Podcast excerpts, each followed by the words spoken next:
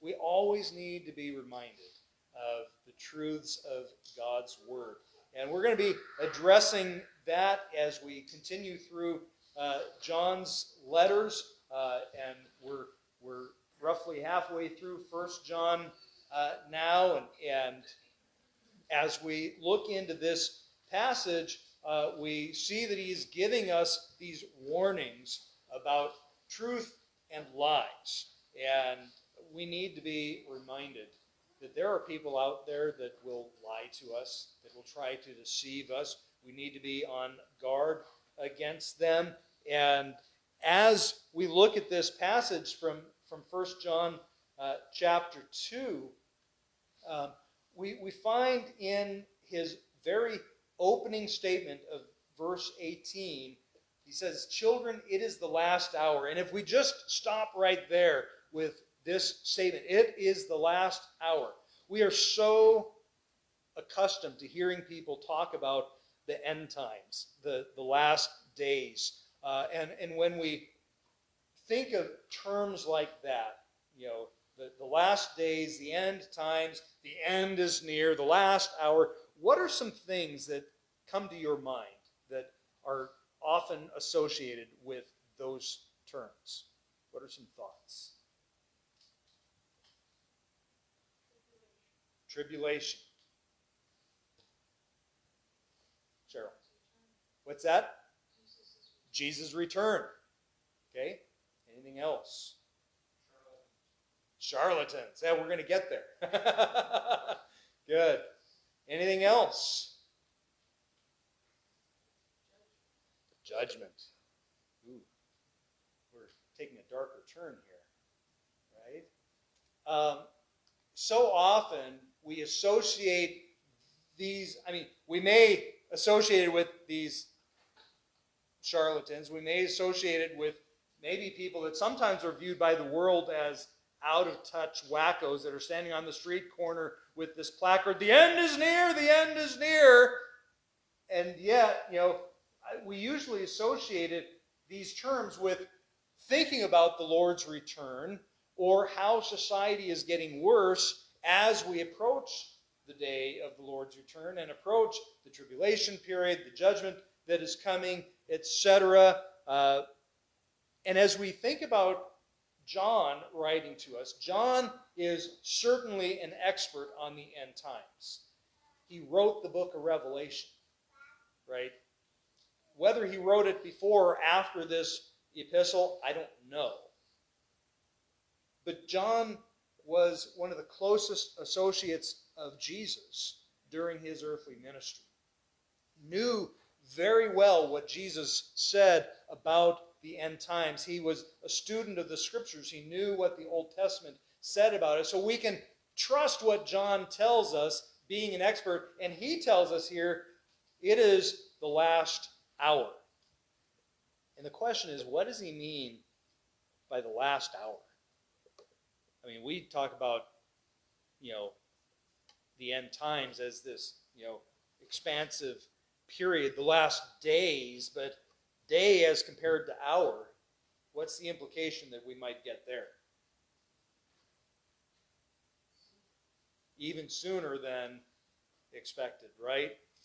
Uh, so, what are we to do with regards to it? He says in these opening verses Children, it is the last hour.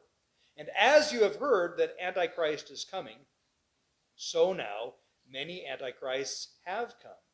Therefore, we know that it is the last hour. So, he makes an interesting statement there. God has told us in His Word that we should expect the Antichrist as the day approaches.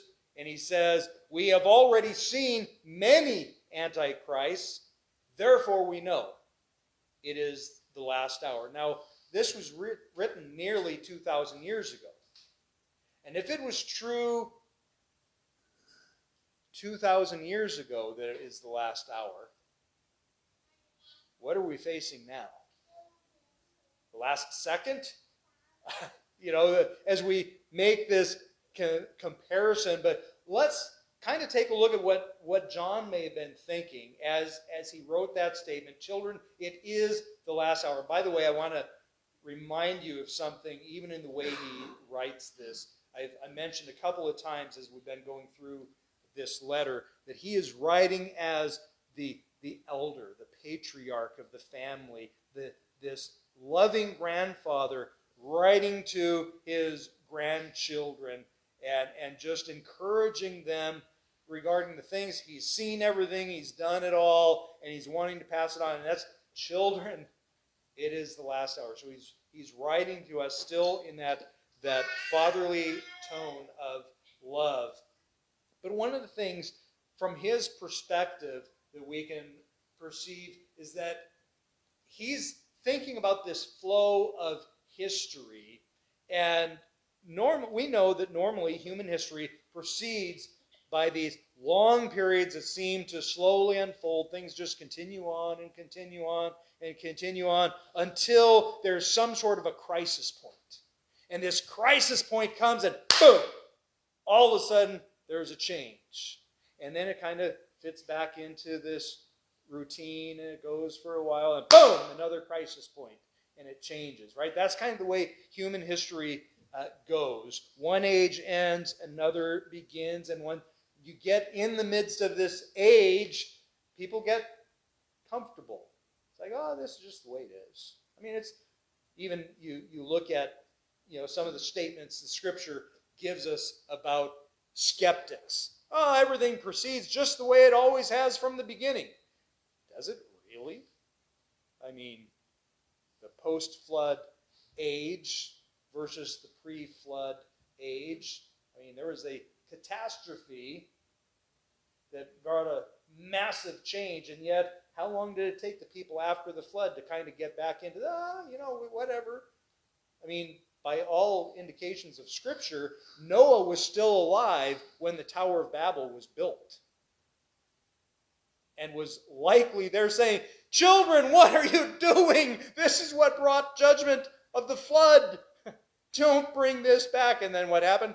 Judgment. They were scattered, right? And so we see this throughout history. Get, get into this rut, this routine. Some crisis comes, there's a change. You get back into routine. Crisis comes, there's a change. And the biggest crisis or the biggest change in human history, as John was looking back over it, is this promise of Messiah. Because think about this. Even though you could say, wow, there, there was this, this age of mankind from, from the fall of Adam in, and his expulsion from the garden until the flood, and, and you know, however many years it was between there, but there's this promise of a Redeemer, a promise of Messiah that was given to Adam and Eve in the garden.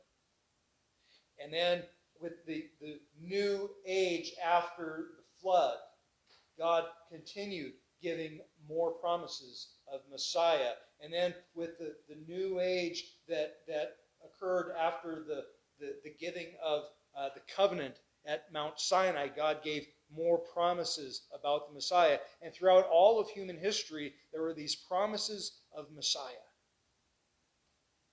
A little here, and a little there, and a little there. Always giving this glimmer of hope of this one who is to come, the anointed one, who will crush the serpent's head, who will be the star from Jacob, who will, will be the, the seed of David, the root of Jesse, the, the, the king, and you know, all of these different promises and John is looking back over the scope of human history, and he said, after all of those millennia of promises, the Messiah who had been promised for ages had finally arrived. And after he arrived and, and he fulfilled his purpose of dying on the cross as a substitute, as a sacrifice for our sins, he ascended up into heaven. But when he ascended, what did he tell his disciples? If I go away, I will come again. The angels then said, Men of Galilee, why do you stand here gazing up into heaven? This same Jesus who you have seen go up from you into heaven, will also come in like manner as you. So there was this promise that this same Jesus, this same Messiah, would return. It had been thousands of years. The promise, the promise, the promise, the promise, the promise, the promise. He's here. And then he fulfilled all the things that were expected of that first coming. There was a promised second coming where he would fulfill the rest of the Old Testament prophecies with regards to the king and, and vanquishing uh, the enemies and, and restoring the earth to its original intended order. And John is looking back at this saying, wow, we, we've seen this slow progression of history until Messiah came. Messiah came. He's here. He went up. He said, I'm coming back. When's he going to come back? At any moment. He's anticipating. That's why he said it is the last hour. It's one of the things that as we look through the writings of all the apostles, they all anticipated that the Lord's return could have come in their lifetime. They were anticipating the soon return of Christ. That's what he means by it is the last hour. And if they said it could happen in my lifetime, almost 2,000 years ago, how much more likely is it? We know he fulfilled his first promises to come. He will fulfill his next promise to return. So the messianic age arrived.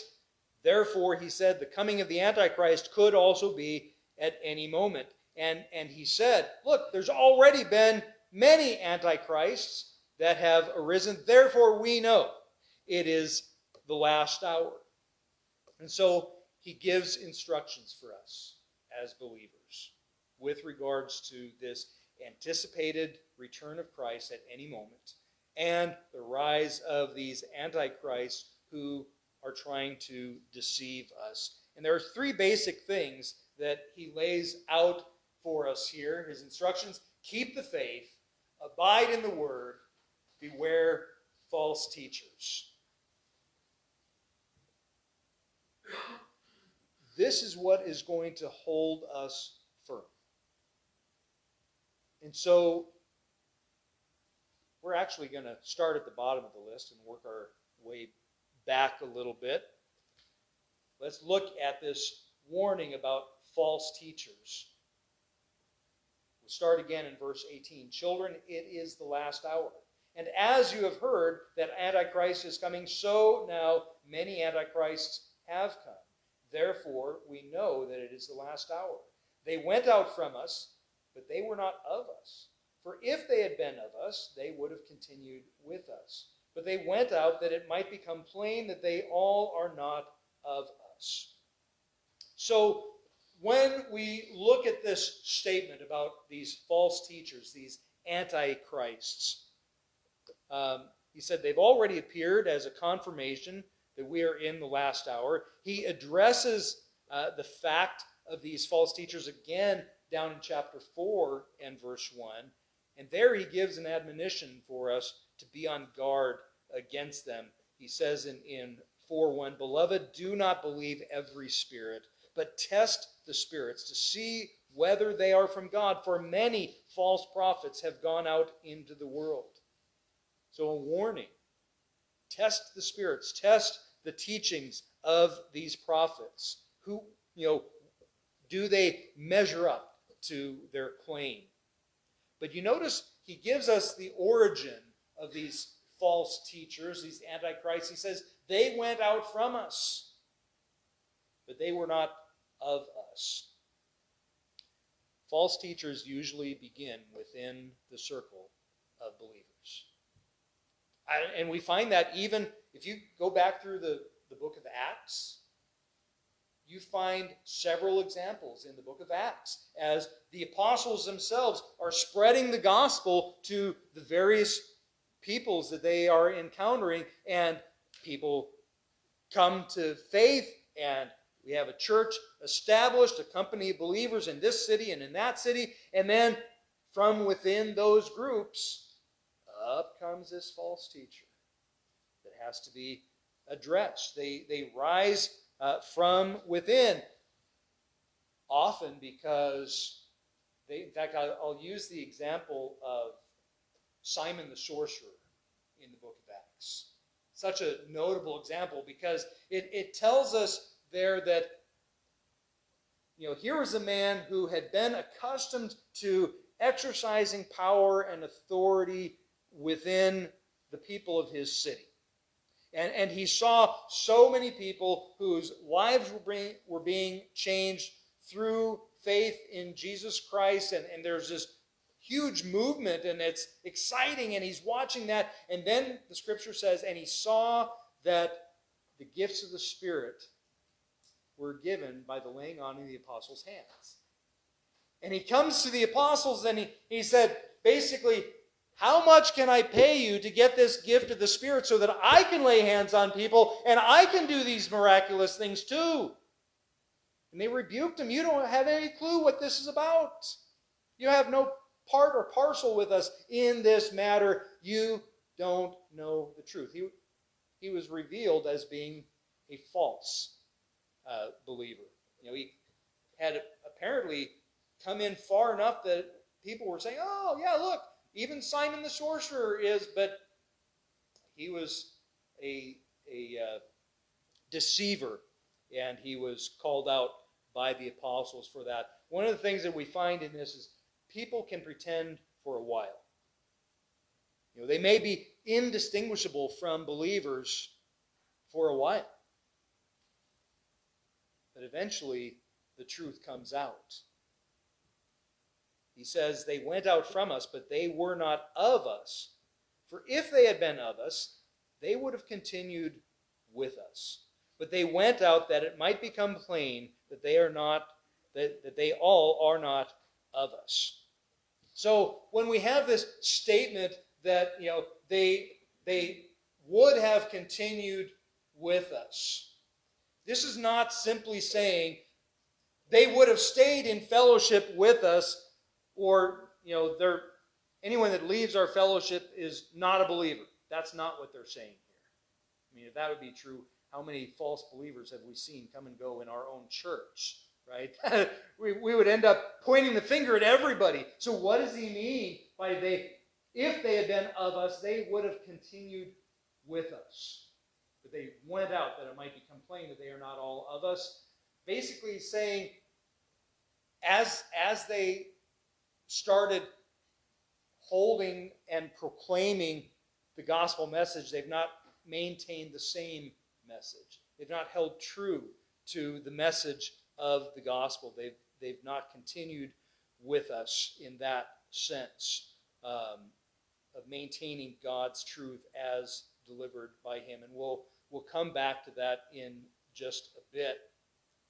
But his next point, after telling us to beware of false prophets, is to tell us that we need to abide in the truth, remain in the Word of God. He says, But you have been anointed by the Holy One, and you all have knowledge. John is pointing out here that all believers have received the Holy Spirit. In fact, Bible says that if you don't have the Spirit, you don't belong to God. It's part and parcel of what it means to uh, become children of God, to come to faith in Jesus Christ. We receive the gift of His Spirit within us. We've been anointed by the Holy One, the Holy Spirit. And this Holy Spirit enlightens us, teaches us, guides us. And this is for everyone. And this, one of the key things here, and this goes back to the warning about these false teachers, these antichrists, because how often will these false teachers present themselves as I have a special knowledge that you can't get without my help. God has opened my eyes to this, and if you follow me, then you will enter into this enlightened knowledge. Well, God gave us the Holy Spirit. We don't need an enlightened prophet to tell us what the truth is. We've, we've been given the Word of God. We've been given the Spirit of God to teach us his word, his truth. Any teacher who claims to have access to a secret store of knowledge is in violation of this principle, this clear teaching that God has given us his word, his truth. He's given us his spirit to enlighten us, to teach us. And he's given us everything that we need. All that is necessary for life and godliness is given to us in the Word of God. He continues on saying here, I write to you not because you do not know the truth, but because you know it, and because no lie is of the truth. Who is a liar but he who denies that Jesus is the Christ? This is the Antichrist, he who denies the Father and the Son. No one who denies the Son has the Father. Whoever confesses the Son has the Father also. Notice he says, You already know the truth. That's why I'm writing to you. I'm not giving you some new revelation of truth. I'm not uh, falling to the same level as these false teachers who say, Oh, you've got a good start, but let me give you the real truth. He says, No, you already have the truth. I want you to cling closely to this truth that God has already given because no law, you know, he's, he's really using the, the law of non contradiction here. He says, no lie is of the truth. They can't be the same thing. And so if, if what these teachers are proclaiming does not conform with what God has already given in his word of truth, then they are the liars. You cannot believe them. You know, uh, Paul wrote, if, if anyone comes to you preaching any other gospel than that which you have already received, let him be accursed. He was very clear on that. And so here John is saying the same thing that we have the message of truth, that Jesus is the Messiah, that he is one with the Father. That's the message. No one who denies the Son has the Father. Whoever confesses the Son has the Father also. This is what we stand on Jesus, Messiah, the Son of God, the only Son of God. One with, I mean, when we think about some of the statements that, that Jesus made in the Gospels that tie in with this, this message of truth that we are to abide on, in and stand firmly on, you know, um, Jesus said, I and the Father are one. That's a pretty clear cut claim to Godhood. We, we look just as an example, very briefly, at Jesus' words in what we call the Olivet Discourse, the teaching that Jesus gave to that inner circle of disciples on the Mount of Olives night that he was betrayed. So after they were done with the Passover and the Lord's Supper in the upper room. They, they crossed over to the Garden of Gethsemane up on the Mount of Olives. And as they were walking and as they arrived at the Garden of Gethsemane, Jesus was teaching the disciples these things. And here are just a few of the statements that Jesus said in that Olivet discourse to the disciples. And John was there. He was an eyewitness. He heard every one of these things. This is found in the Gospel of John, chapters 14 through 17. But just a few of the statements that Jesus made there. He said, Believe in God, believe also in me. I am the way and the truth and the life. No one comes to the Father except through me. If you had known me, you would have known my Father also. From now on, you do know him and have seen him.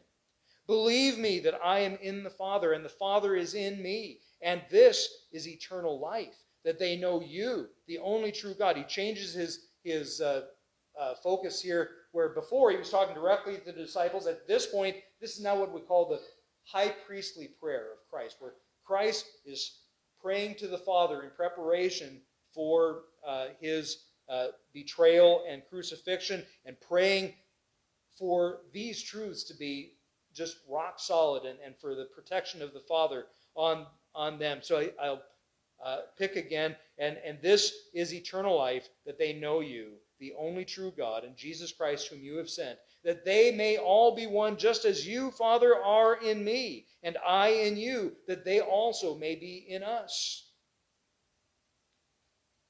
When you look at these statements of Jesus, to be a true Christian, a true believer, it, it means that we believe that Jesus is the Christ, the anointed one, the Messiah the Son of God, the one and only Son of God. We must believe in his full humanity and his full deity. We must believe that he is the only way of salvation.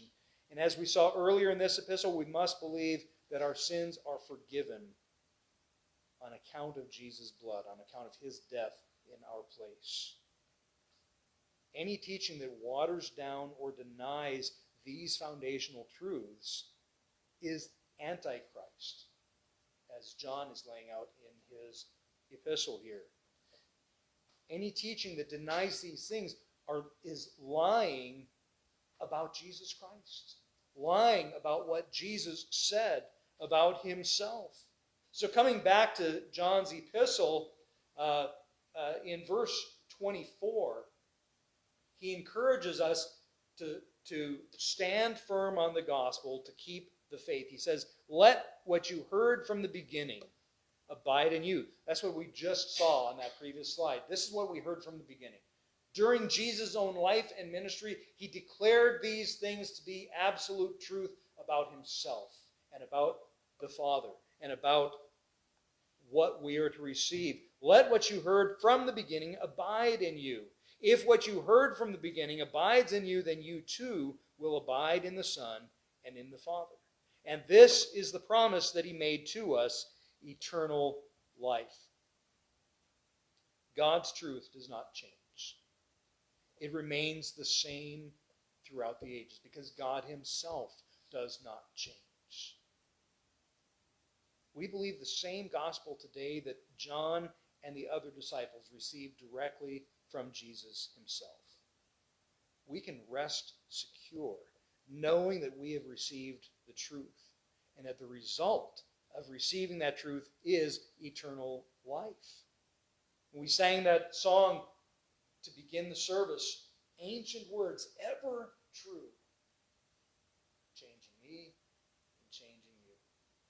We, we sang, Tell me the old, old story, the same old story. But think about this. How many, how many books that were written 2,000 years ago are still valid and applicable and current today? Probably none. We might say, well, some mathematic books would still be valid and applicable. All right, yeah, maybe. But this is a book like no other.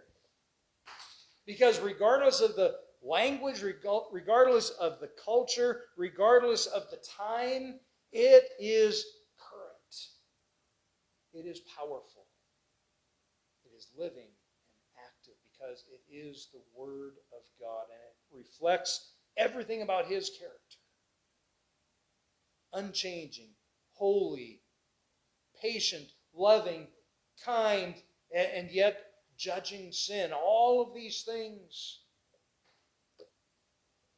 we can count on this unchanging, always true Word of God, the message of the gospel that changes our lives. He finishes, finishes off this section verse 26 and 27. I write these things to you about those who are trying to deceive you. But the anointing that you received from him abides in you, and you have no need that anyone should teach you. But as his anointing teaches you about everything, and is true, and is no lie, just as it has taught you, abide in him. So he gives us another reminder about these false teachers. He warns us about those who try to deceive us by twisting God's truth. those who try to tell us that the true gospel needs to be restored, and there are groups that that is their statement. Oh, we have the restored gospel of Jesus Christ. It was never lost. It doesn't need to be restored. Or someone that, that comes to say, Well, I have a fuller revelation of God. You know, that's a good starting point, but here's the rest of the story. He's told us all that is necessary for life and godliness. We're told that in His Word. Anyone who claims those things does not know the true message of God nor God's message to save us and to change us. The old, old story that we sang about earlier still has the same power today. It is still just as true and as valid as it was 2,000 years ago. And we can thank God that He gave us His written word. We're able to compare. This is one of the things that, and we, again, we talked about in Sunday school uh, earlier this morning. We are able to take this book that we have in our hands today and we compare it with the most ancient manuscripts available. And guess what we discover? It's still the same word. All these claims of, well, they've changed the Bible over the years, show me the proof. We have thousands of manuscripts going over the, if we're just talking about the New Testament manuscripts, thousands of manuscripts that cover the entire span, or nearly the entire span, of that 2,000 year period from the writing of these New Testament books. And we can compare those from the second century and third and fourth and fifth century all the way through, and we can see there is a consistency that we are still holding the same the same message today. We go back to the Old Testament. We can compare the, the Hebrew Masoretic text and the Greek Septuagint text and other ancient translations of those, and we find out, oh, it has not been changed after all. When the Dead Sea Scrolls uh, were discovered, they were the, the most ancient copies of the Old Testament of some of these books that had been found to date. And skeptics and scholars were like, ha, now we can show that the Bible has been changed. And guess what they discovered? It hasn't been changed at all. It still is the same. And so God has protected His Word, He has preserved it. It reflects His unchanging eternal nature. We can trust Him. We can trust His message. And we're told abide in his word, beware of these false teachers that will try to change his word, that will try to shake our confidence in this book.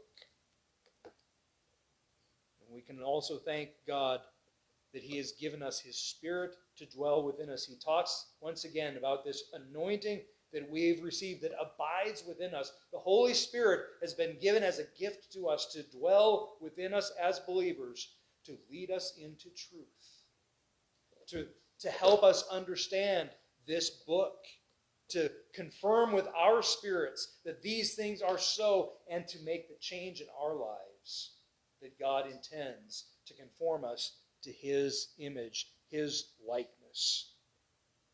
He abides in us. And as he says in this last statement, just as it has taught you, abide in him. Rest in Him. Be secure in Him. Allow Him to give the confidence and encouragement and to make the changes so that we truly would be the people of God, living for Him as He intended us to do for His glory, and so that we can see His blessing in and through us. Let's pray. Father, we want to thank you for your great gift of salvation. We want to thank you for your gift of your written word that reflects all of your attributes, that we can count on as the unchanging, infallible, always relevant Word of God. Father, help us to stand firmly on the truths of your word, not being shaken from it by any claims of false teachers. Help us to be on guard against those who will try to twist or deny your word, even those who may rise up within the ranks of the church and try to draw people away. Lord, we pray that those would be revealed and that we would be on guard against those efforts. Help us to stand firmly on your word, stand firmly on the faith once delivered to the saints. We thank you for that gift that we can look back at the writings of the apostles and know that we have the same message that we believe that we have received today. Help us to deliver it faithfully to others, that they can also receive your word by faith, receive your salvation by faith in the finished work of Jesus Christ, who alone is our God and Savior. And we thank you for these gifts from your hand.